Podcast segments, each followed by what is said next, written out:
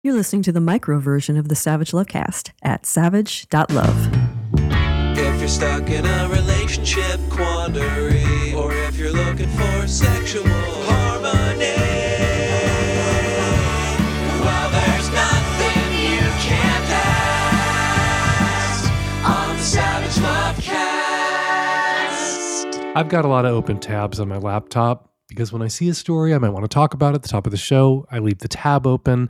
I don't get to all of them. Others don't rise to the level of top of the show rant. So lots of open tabs on my computer that I'm closing today because I'm cleaning house, closing tabs left and right because, well, that torn rotator cuff I've mentioned once or twice or 3,000 times now is getting reattached on Thursday. It's going to be a bumpy few weeks for me. Next week, you're going to find out what the top of the show sounds like when I am on powerful painkillers. That should be fun. You're going to want to tune in for that. But I wanted to face next week with at least a cleaned up computer and no open tabs. So, closing tabs. First tab I'm closing is an open tab for an episode of The Gist. That's Mike Pesca's podcast.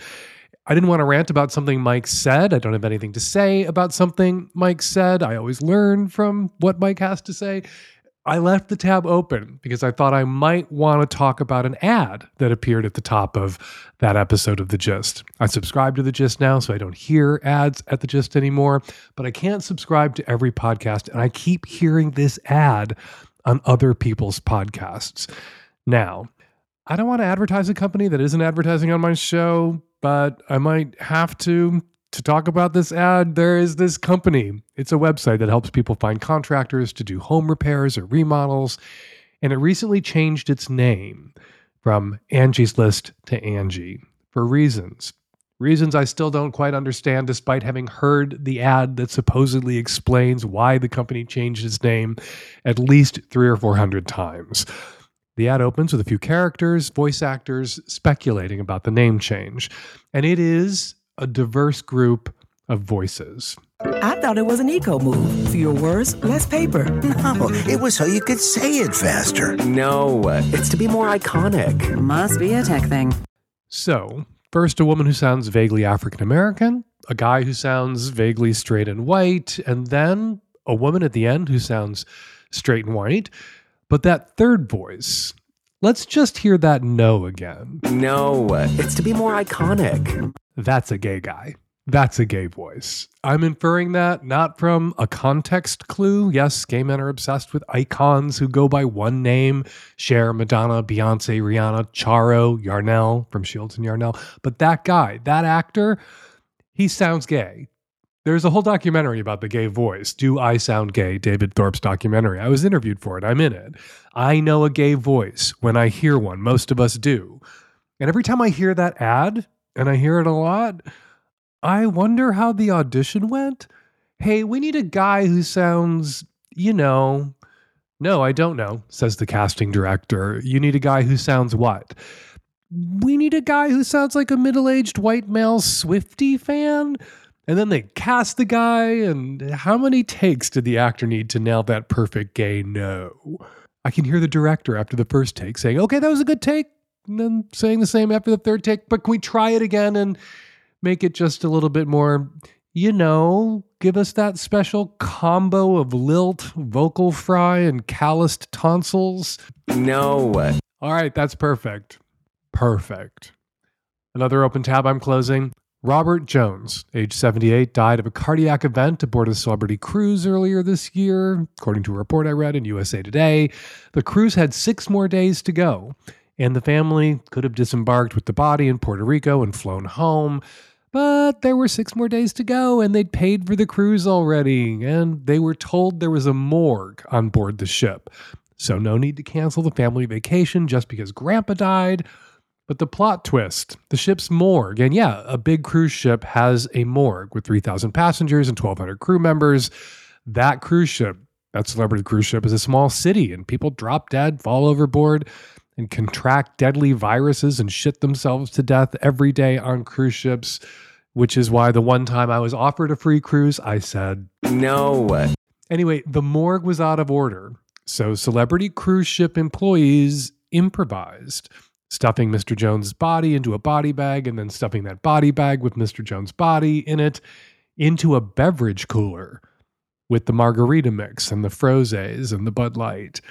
And as it turns out, a beverage cooler isn't actually cool enough to stop a body from decomposing. So by the time the ship docked, six days and however many trips to the buffet later, Mr. Jones had decomposed, swelled up, turned green, which denied the family, according to a lawsuit filed by the family, the comfort of an open casket funeral. I'm Catholic. We have open casket funerals. I was dragged to a lot of them as a child, and I gotta say, they're not a comfort, not comforting, disconcerting. Open casket funerals are a disconcert. So, six extra days on board, all those buffets, a closed casket funeral when you get home. At least the younger members of the Jones clan, they came out ahead. One last tab I want to close the Nursing and Midwifery Council or Midwifery Council of New South Wales, which is a quasi governmental body, sent out an email to nurses in New South Wales warning them not to start OnlyFans accounts or to close OnlyFans accounts. They might have started because nurses with OnlyFans accounts were bringing the profession into disrepute. Now, Nurses in New South Wales are currently striking to raise their wages. Wages have been stagnant for nurses for years as inflation has been eating away at their incomes. And of course, Australia has socialized medicine, so nurses are paid by the state. And some nurses in New South Wales were doing what they needed to do, what they had to do to make ends meet when they started their OnlyFans accounts. So, yeah, maybe a government that pays nurses so poorly that some are doing sex work on the side, not for fun, not just for a little mad money, not because it's something they've always wanted to do for themselves or fantasized about doing and get off on doing, something that they're doing, starting OnlyFans accounts because they have no choice. Maybe that government is bringing itself into disrepute. All right, all my tabs are closed now. We can start the show. Coming up on the micro, tons of your Q's, lots of my A's. And Dr. Debby Herbenick joins me to talk about exercise induced orgasms, which are a thing on the micro.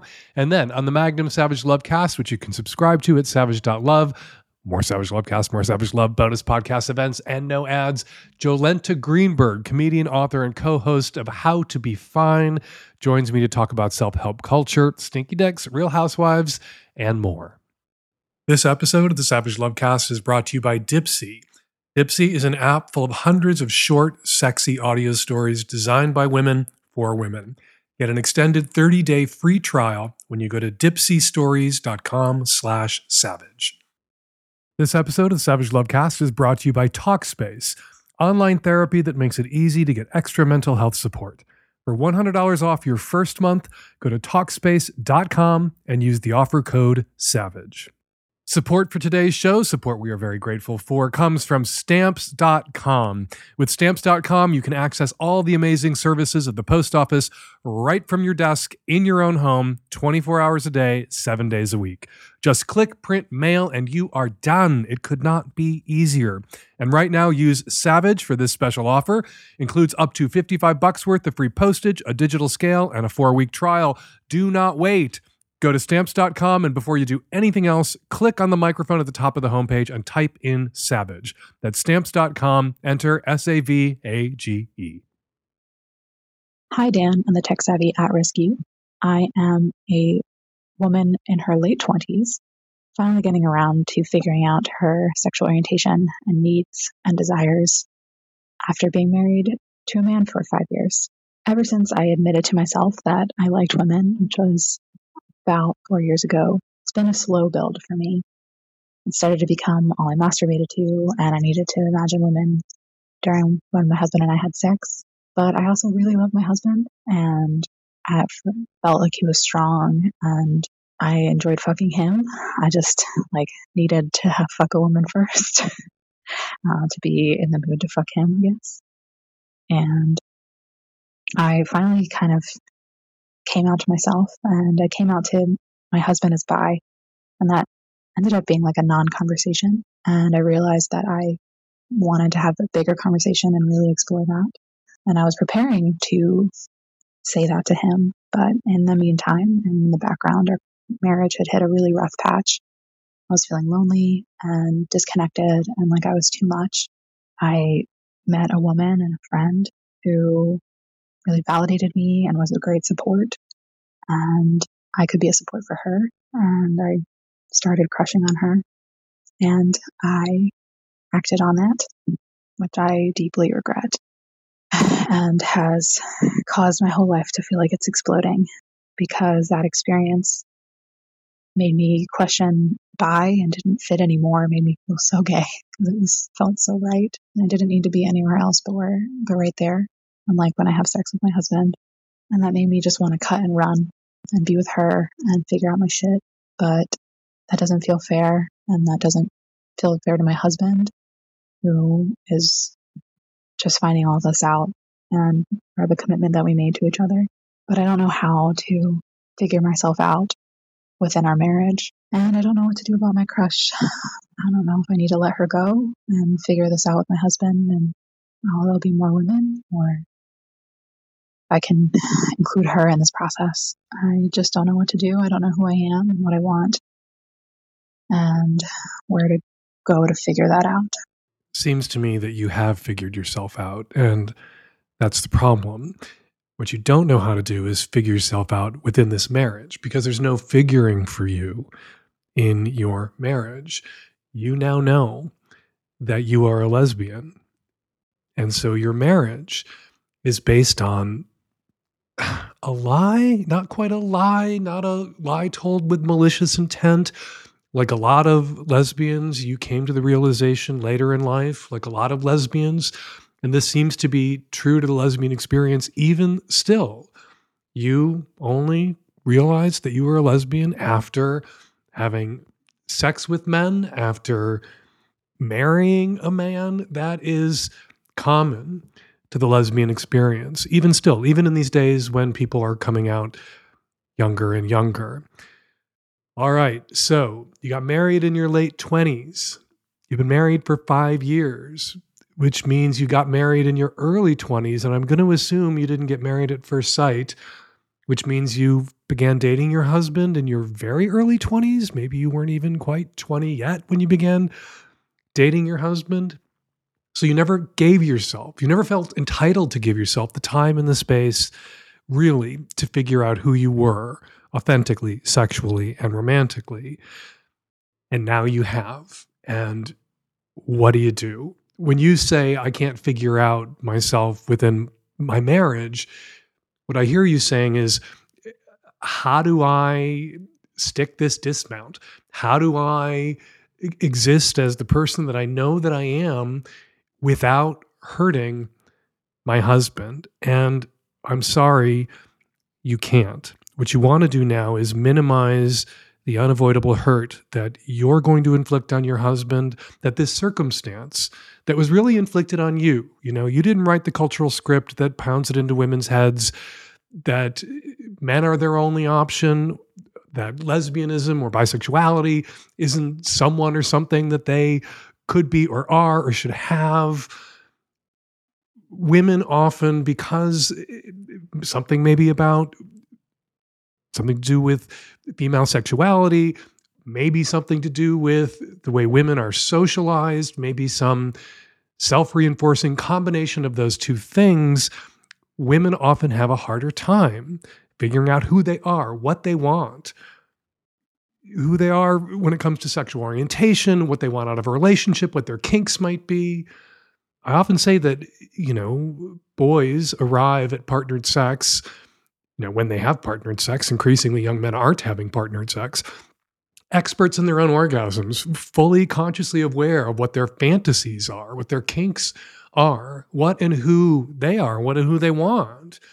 And often it's the case that women have to spend years excavating who they are and what they want out from under the expectations that were heaped up on them about what they should be and what they should want.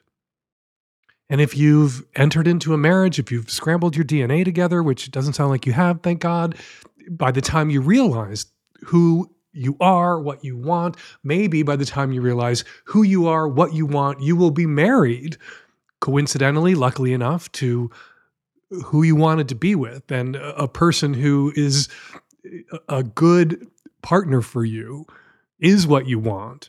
But all too often, which is why this is common still to the lesbian experience, all too often, a woman who digs herself out from under the layers of crap the culture, socialization have heaped up on her, finds that she's prematurely made a commitment to someone. And it's not the right someone. Sometimes it's someone of the wrong sex or gender. Sometimes it's someone of the, you know, a sex or gender that this woman is attracted to, but not the right person from that pool, that sex and gender pool. So, what do you do? Well, now that you know, you didn't tell any active lies to your husband when you met, you fell in love with him. Now that you know who you are, you loved your way into this marriage, you're going to have to, as hard as it's going to be, love your way out of this marriage. Be honest, finally, with him and be honest with yourself about what's possible. And I'm sorry, you're in your late 20s. It's not possible for you to spend 50, 60 more years in a marriage that was a mistake. And so I don't think there's this other woman. I don't think you rush out of the relationship you're in now and into a relationship with this other woman. I think it's fine if you want to date her. But right now, while you unwind the premature commitment that you made to your husband, a commitment you made before you knew who you are, don't make another premature commitment to this woman that you've just met, just fucked, that you barely know. You don't have to get rid of her. You don't have to not date her. But you don't want to rush out of one thing that wasn't the right thing and into another thing that might be closer to the right thing. But she could be the right sex, the right gender, the right partner, kind of drawn from the right pool of partners for you going forward and still be not the right person or not one of the right people out there for you. You don't know enough about her yet. So, end your marriage would be my advice as lovingly as you possibly can. Become independent, get your own place, stand on your own two feet. And if you want to date this woman, the instigating event, the causes pussy, casus belli for ending your marriage, the eject button that you slammed your pussy down on, then go ahead, date her. Definitely date her. But don't run off with her. Don't compound the mistake of one premature commitment to a man by making another premature commitment to a woman. Hi, Dan. My current guy friend um, lives in a different state, so we do a lot of video sex and that kind of thing. And he has a, I don't know how severe, porn addiction. And his porn addiction comes from sexting with strangers on Snapchat. I don't enjoy this with the interactive part of it, but how do we watch porn together? Being in different locations and our alternative preference of porn. I've thought about offering Hump Up to him and seeing how that goes. I'm not sure if I have much advice for you, but I do have a couple of questions. How well do you know this guy? And do you feel that you can trust this guy? You say that you do uh, a lot of video sex with him. You also say that the kind of porn he enjoys most involves swapping sex messages with, I assume, strangers on Snapchat. Are you confident that he's not including the porn, the video you two are creating together or making together in these messages that he's swapping with people on Snapchat? Hopefully, he's not acting maliciously. Hopefully, he's not doing anything with the material you two generate, if indeed any that's being recorded, without your consent. If you're comfortable, if you're confident that he's not sharing anything that you don't want to be shared and you enjoy having video sex with this guy, go right ahead, have video sex with this guy. Why isn't that enough? Why do you also have to watch porn with him? And if he enjoys a kind of porn that you don't enjoy, the solution for that, the fix for that, usually in any kind of relationship, committed, casual, whether someone is your partner or just your dot dot dot guy, is to not watch porn together. It's fine for you to watch the porn that you enjoy. It's fine for him to watch the porn he enjoys, and for that to be something where you don't cross the streams, where you don't feel like you have to do that together, where you don't feel like you have to be a part of every aspect of your partner's erotic inner life. This, I think, would fall into that place that some people have trouble with, which is the zone of erotic autonomy, where your partner is able to have some erotic experiences or connections to these strangers that he snaps with on Snapchat that don't necessarily involve you. And so I'm a little concerned when you say that you want to insert yourself into your partner's porn preferences that aren't your own. You don't share porn preferences. And rather than just letting him do his own thing on Snapchat, so long as he's not sharing anything that you don't want shared that involves you, you want to find something where you can come together about porn. And by implication, I, I infer that when you come together, if you can find some sort of porn that you both enjoy, then what? Then he'll stop snapping, doing the Snapchat with the people that he's Snapchatting with now.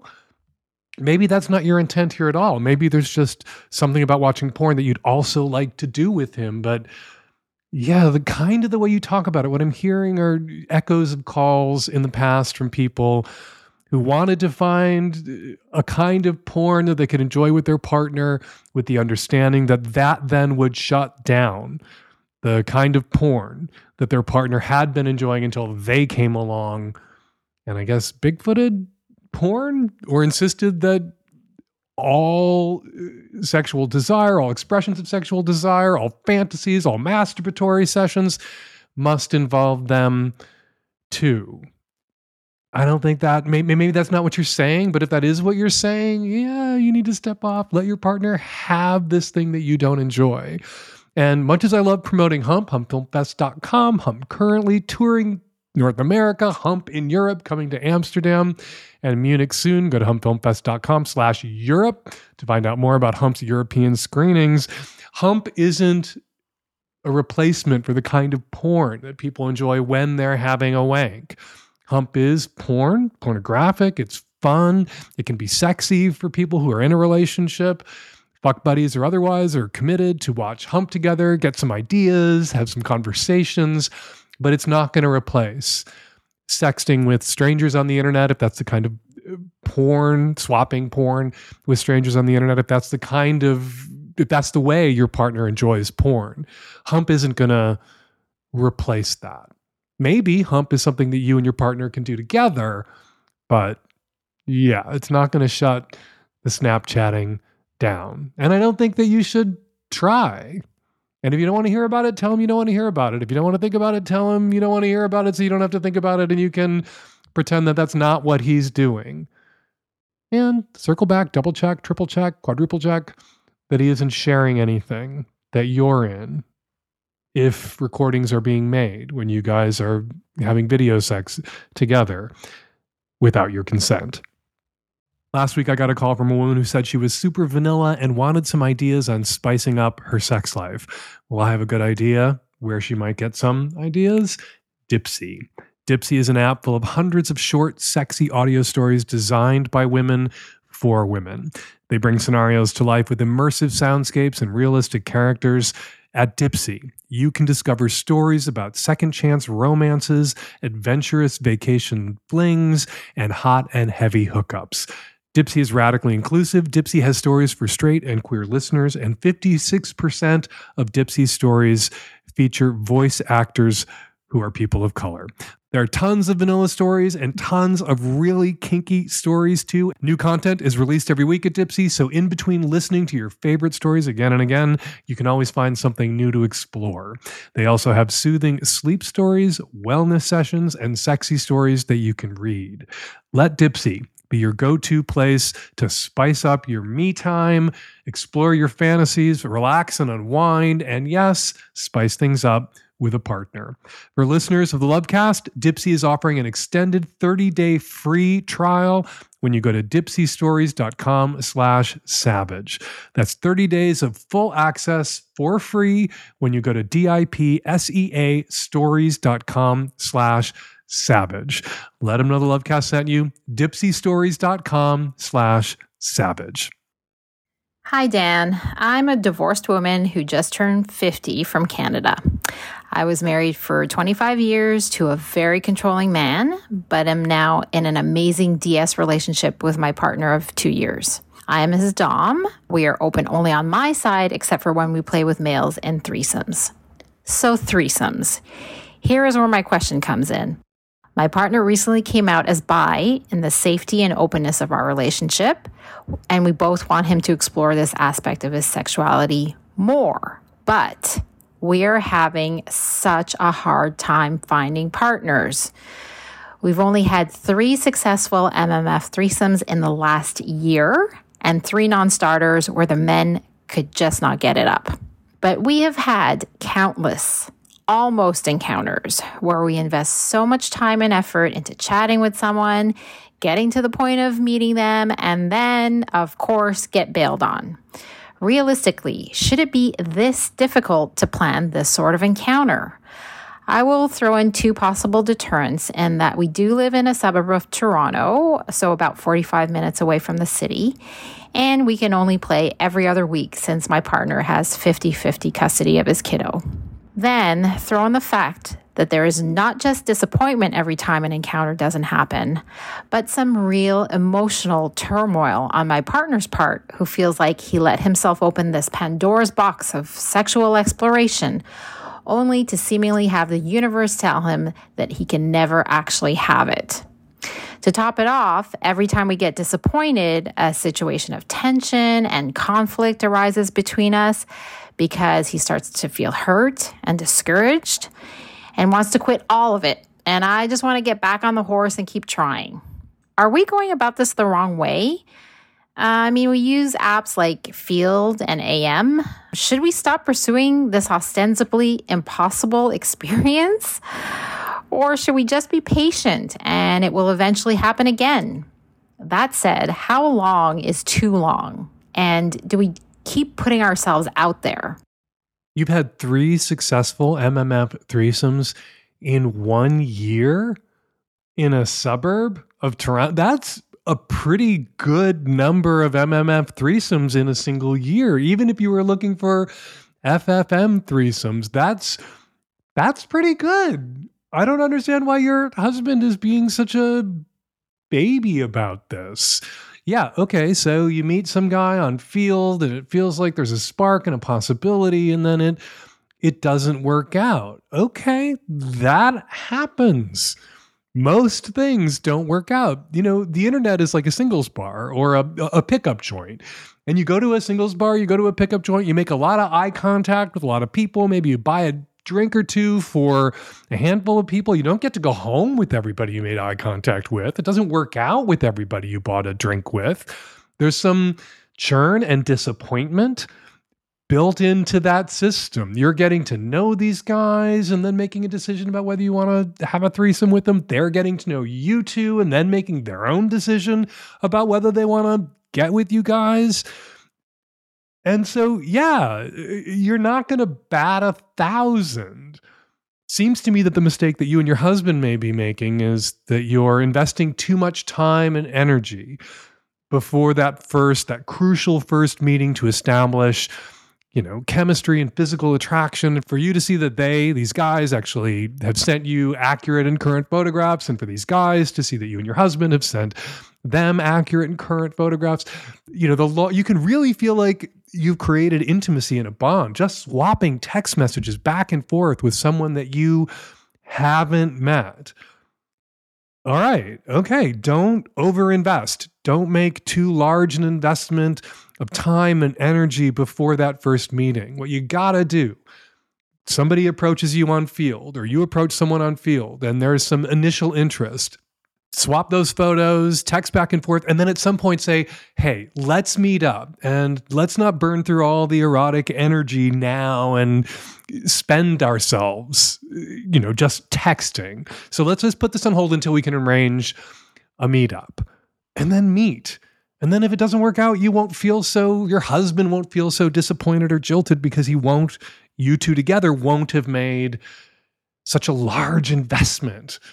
You know, your expectations, you want to pinned, you want to dick down all your hopes and dreams on this one particular guy. But I gotta say, the suburban married couple in the burbs whose the husband just came out as bi and the wife's down to have had three MMF three ways in a single year. Doc, that's pretty great.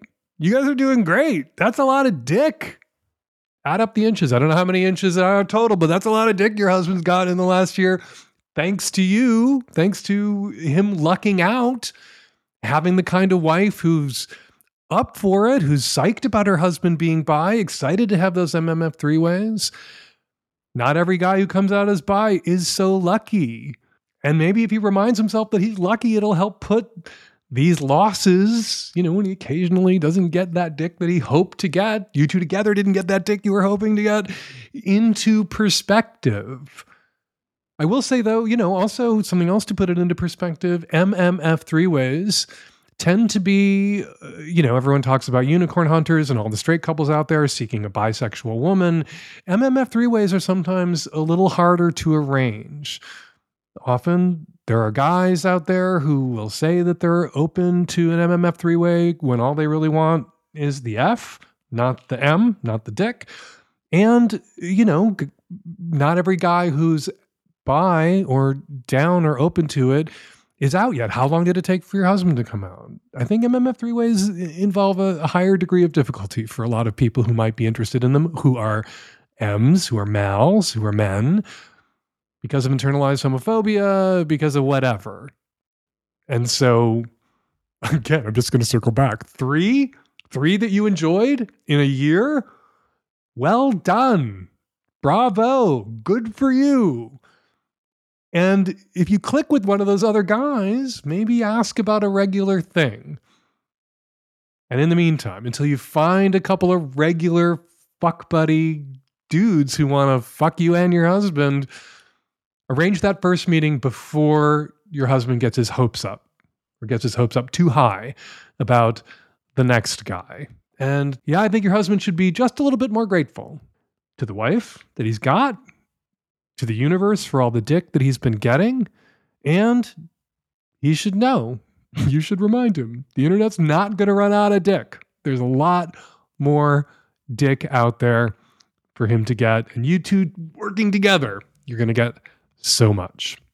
May is Mental Health Awareness Month, and Talkspace, the leading virtual therapy provider, celebrates every effort you make to improve how you feel and how you live. Even a small step can make a big difference. If you've been working on your mental health or if you want to make progress toward a mentally healthier place, Talkspace is here for you. You think seeing a therapist or a psychiatrist would be helpful, but you don't have the time to actually find one and meet with them, or you feel like you can't afford one, try Talkspace. By doing everything online, Talkspace has made getting the help you want easy, accessible, and affordable. You can sign up online and get a personalized match with a provider that's right for you, typically within 48 hours. With Talkspace, there's no need to commute to an appointment. You don't have to miss time or take time off at work. You don't have to line up childcare in order to attend your sessions. It's the number one online therapy platform with licensed therapists in over 40 specialties, including anxiety, depression, substance abuse, relationship issues, and much more. Talkspace is secure and private, using the latest end to end bank grade encryption technology to store client information and complying with the latest HIPAA regulations. Finally, Talkspace is affordable and in network with most major insurers. To celebrate May, which again is Mental Health Awareness Month, and to celebrate every step you take towards a better, richer, and fuller life, Talkspace is offering every listener of this podcast $100 off your first month with Talkspace. To match with a licensed therapist today, go to Talkspace.com slash savage to get $100 off your first month. And this is where I would usually say be sure to use the promo code to show your support for the show. But you know what? Going to Talkspace.com is a great way to show support for yourself. Talkspace.com slash savage. Hi, Dan. I have a weird question about uh, exercise induced orgasms. So I've never had one of these before. And then the other day, I had one at the gym uh, on the seated calf raise machine. Came out of nowhere. I climaxed. I, I got off the machine. I went to the bathroom, wiped, you know, all that, and like got back on the machine to do my next set. And it happened again. And today, when I got on the machine, it happened with each set. I don't know if there's something different about how I'm positioning my hips. I definitely feel with each rep that the area of my like vagina, labia, vulva, clit is being like squeezed and like kind of pushed down against the seat that I'm on. And it just sort of continues until I freaking climax. And I don't, I, it's kind of awkward and embarrassing. And I don't love, I mean, it's nice to come. I love coming, but like, I don't know that I want to be coming at the gym in public in front of people. I'm keeping it real down low, of course, but like, I just want to know has anyone ever experienced this? What can I do about it? I've tried positioning my hips in different ways. It seems like, I don't know, I broke my brain, my body, and now this is just a thing that happens every time. I'm either going to have really, really amazing calves or no calves at all, depending on how I feel about what's going on here. Joining me to help tackle this question, Dr. Debby Herbenick, frequent Savage Lovecast guest expert, professor at the Indiana University School of Public Health, director of the Center for Sexual Health Promotion, author, researcher, sex writer, author in particular, and relevant to this caller's question of the Coregasm workout. Dr. Herbenick, thank you so much for coming back on the show. Thanks for having me. So, is this a thing that happens? It is. Um, it is. So, exercise induced orgasm has happened at least once to about 10% of Americans. And it's so it's it's a lot more common than people realize, um, but it's something that many people don't talk about. You'd think people would talk about it more, if only to incentivize exercise. Is it a thing that happens to men, though? When I hear orgasms talked about, exercise induced orgasms, it's almost always women who suddenly had this experience or are talking about this experience. Does it happen to men? It does happen to men. So when we did our first study on it more than a decade ago, we only had information about women and we put it out into the world. You know, it came out and it got a lot of press attention. And then I started hearing from all kinds of men. So in the Coregasm Workout book, we do include men's stories, which are fascinating. Um, when it happens to men, I think the most interesting thing about it is they rarely ever get an erection. It usually goes straight to ejaculation. So, um, exercise orgasm is trickier for many men um, or anyone with a penis because um, it does have the potential for more embarrassment, more public attention, and and so it's trickier. It makes more of a mess. Mm-hmm. Yeah. So the calf machine is this a particular site of these sudden exercise-induced orgasms? You know, the calf machine is not one of the most common common um, exercises that one would get it from. It's more often exercises like um, the Roman chair, where people do hanging leg raises or um, sort of uh, supported leg raises, pull ups, chin ups, things like that. But there are a number of sort of strength machines like seated leg presses and others. So I'm not surprised to hear about the calf machine. Generally, if you're kind of um, engaged and your core is engaged and like really engaged and something is taxing your core abdominal muscles, that's when we are most likely to see exercise um, induced orgasms happen. So, is it a case where there's just some nerve that's getting plucked or twanged that's usually only engaged during sex? That there's just suddenly this kind of wire crossing that could result in these orgasms for men and women? Maybe. We don't know. There are a number of people who will talk about if they're really in tune with their body, will notice some. You know, I think many of us who work out know the sense of like where our muscles start to quiver, right? We've worked them out so hard, they start to kind of quiver. And so some people will see that as um, something that happens just before they um, they go into their exercise induced orgasm or their orgasm, and others don't. I think in this woman's case, you know, she really doesn't necessarily want to have this experience or she wants to be able to at least maybe have some control or insight over it. And and that's tricky. So you know for anyone who doesn't want this to happen and some people don't they do need to kind of listen to their body. I know that that's a phrase right? Listen to your body. But but it will give you generally like almost everybody has a pattern that they can notice. And if you can back that pattern up and then kind of you know, stop that. As she, as she kind of says, right? She's either going to have the most amazing calves or like no calves at all. Um, and so, and and that is true. But I have worked with a lot of people who, once we kind of figure out their pattern, we can find ways to adjust it if they don't want to have it.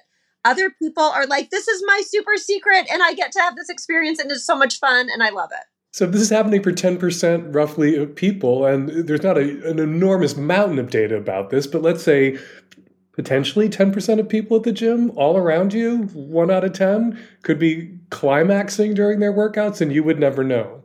I mean, maybe even more than 10% if you look at a gym population because it's people working out. But I've talked with like elite athletes, professional athletes, folks in the military, like people who are really active and and it's great for some people and it's really challenging for others again especially if you have penile ejaculation this caller says that she feels embarrassed. There's nothing for her to feel embarrassed about.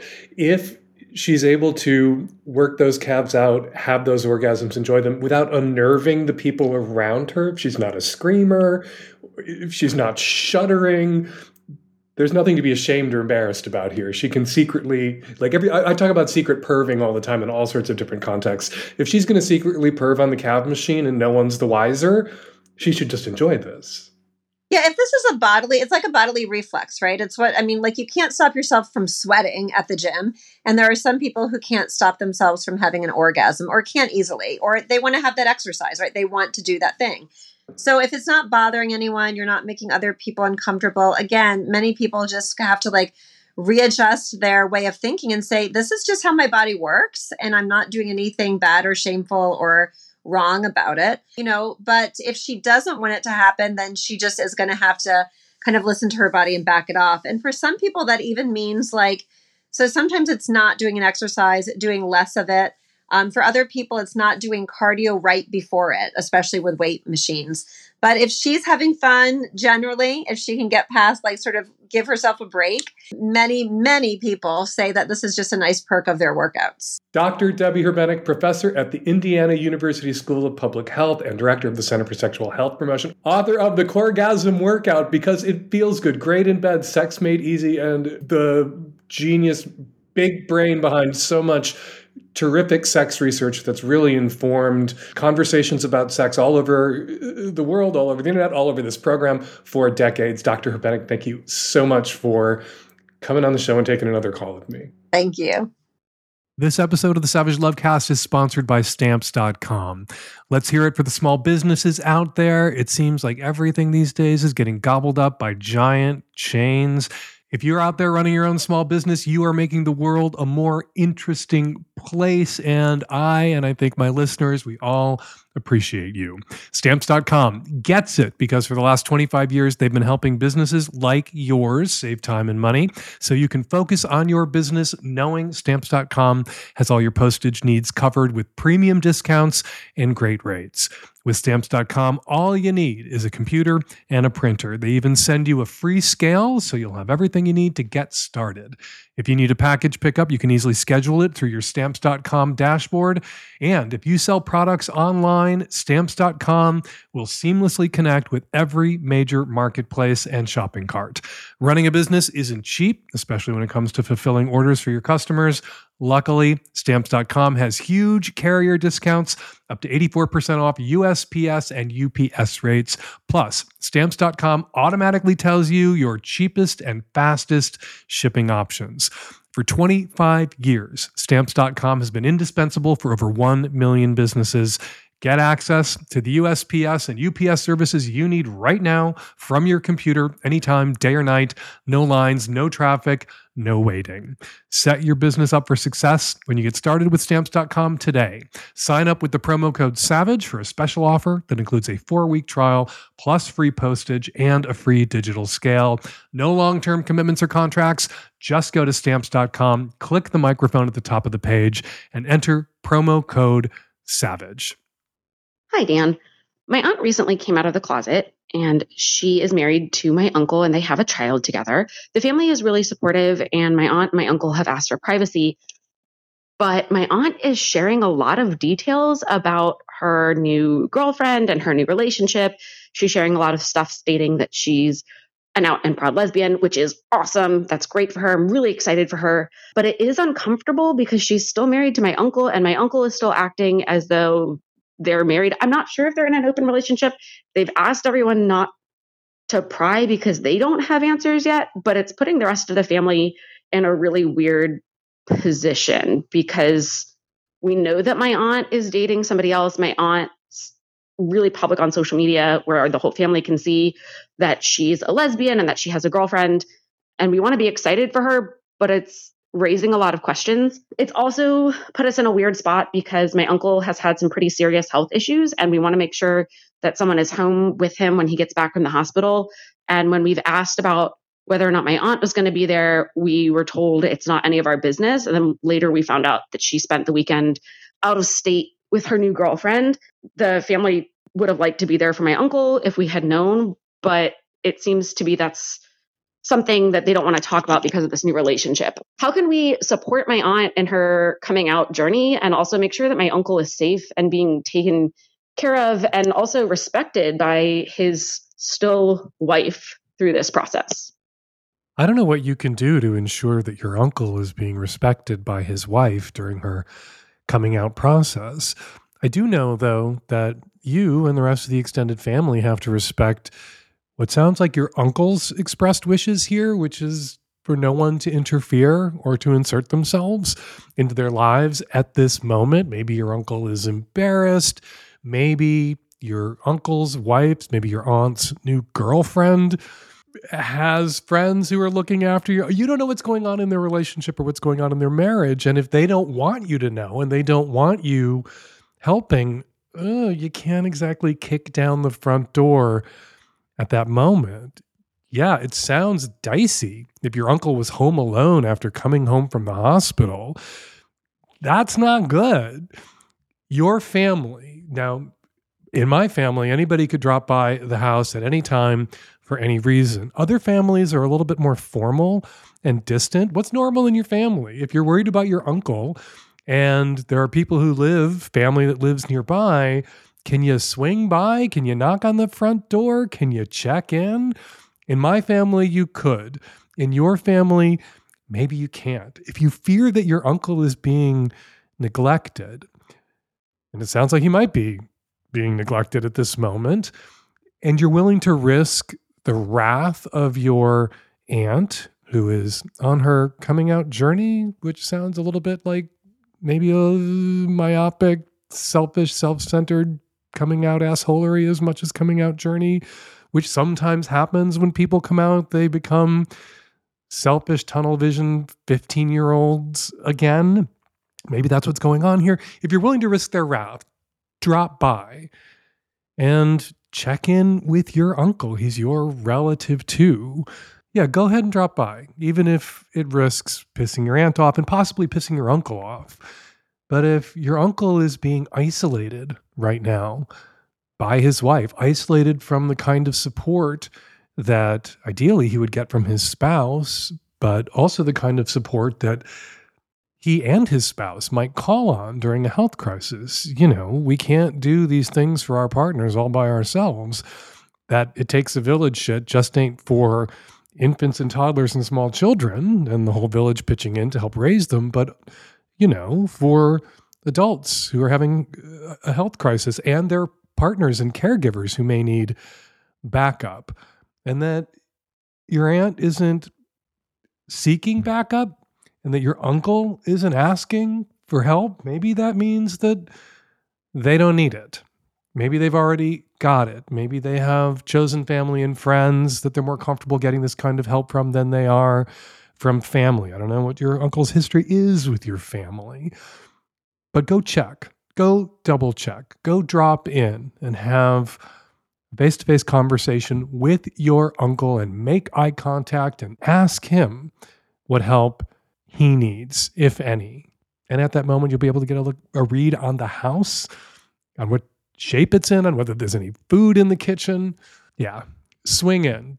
Doesn't sound like intervention is needed, but checking in. Checking in, I think, under the circumstances, definitely called for. All right, before I get to this week's listener response calls, I want to read a couple of comments from the last few shows posted at savage.love. Neopronouns came up during my recent conversation with comedian Mae Martin. Neither Mae nor I were huge fans. Says Lazy Femme. Neopronouns simply refer to third person pronouns other than he, she, they, one, and it. You advocated for the use of neopronouns yourself once, Dan, before embracing the singular they. You once suggested per, per self. The people on the internet who identify as non human things are not representative of neopronoun users. Lazy Femme continues. People who use neopronouns such as bun, buns, bun self, and those are called noun self pronouns. And I've never seen those used outside of the internet. All right, Lazy Femme, I've never encountered neopronouns in the wild either, but I gotta say, just reading about them, and the New York Times did a huge piece on them, induces a sort of anxiety, not because anyone has to use them, but because you can't help feeling, particularly if you're queer, like they're going to be on the final. And if everyone should wind up adopting neopronouns, that is to be a lot to memorize. And Vishant says, in response to the vanilla couple that wanted to spice things up, I was expecting you to suggest they do a yes, no, maybe list, Dan.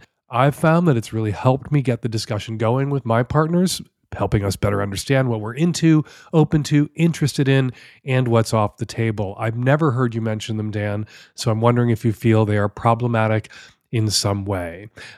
Actually, I have no problem with yes, no, maybe lists, which is just another way and a pretty good way for people to get a conversation started, which is, of course, another way of saying a good way for people to use their words. Thanks to everybody who left a comment on the show at savage.love.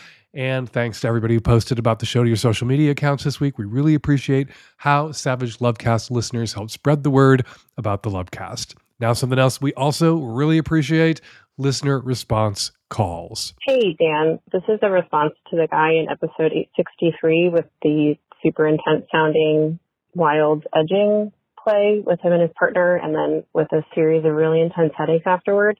I don't want to be alarmist because what he's doing sounds really wonderful, but I am a medical provider who specializes in neurologic issues. And what he's describing sounds like a pretty classic post-coital headache which can be a result of a spontaneous bleed in the brain. They're usually not due to ruptured aneurysms in the brain, but they are pretty serious. And the way he described his headache is pretty textbook. I hope he's okay. And I definitely hope that he can get some medical attention, especially if he experiences a similar pattern of headaches that are super duper intense, especially that neck pain and stiffness he was having after the fact had me a little concerned. Hey, Dan. I have a response to the woman in the vanilla heterosexual relationship. Everything that you suggested was fine, but one of the things that I would actually throw in there, something that's relatively tame is role play. So you have the same partner for a long period of time. Spice it up by actually picking out different roles and go and meet in a situation where you can view each other as like a new flirtation. This means that, you know, you can go to a bar, you can go to a restaurant, you can go out dancing, and you pretend to be this new persona where you can even spice up your wardrobe. She can put on different kind of makeup and style her hair a little bit differently. Literally try on new shoes and then engage with your long-term partner in a way that is completely new and surprising to them. Felt like that was um, something that was really, really approachable for someone who is not into kink and may not be comfortable with the fact that, you know, if you show up at your partner's work for sex, they could be really put off by being caught having sex in a more public place. And we're going to leave it there. Got a question for next week's Lovecast? You can go to savage.love slash ask Dan to record your question or comment, or you can use the voice memo app on your phone and email your question or comment to q at savage.love, or you can call us and leave a message at 206 302 2064. Tomorrow, Wednesday, May 10th, I am hosting Savage Love Live, a live Zoom show with Nancy and the tech savvy at risk youth exclusively for Savage Lovecast Magnum subscribers. We'll be recording questions and answers during Savage Love Live for an upcoming Lovecast, so get those cues in and brace for my A's.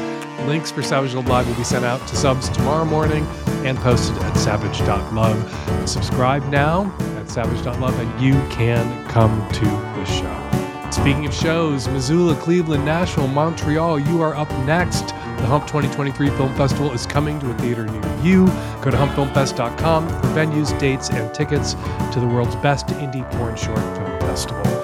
And if you're in Amsterdam or Munich, the best of Hump is coming to you. Go to humpfilmfest.com slash Europe for venues, dates, and tickets. Follow me on Instagram at Dan Savage. Follow me on Twitter, yes, still at Fake Dan Savage.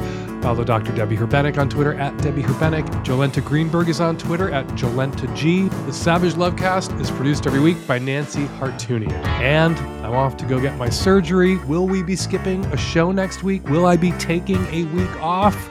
No. So, me and Nancy and the Tech Savvy at Risk Youth, we will all be back at you next week with a brand new Savage Lovecast. Thank you for downloading.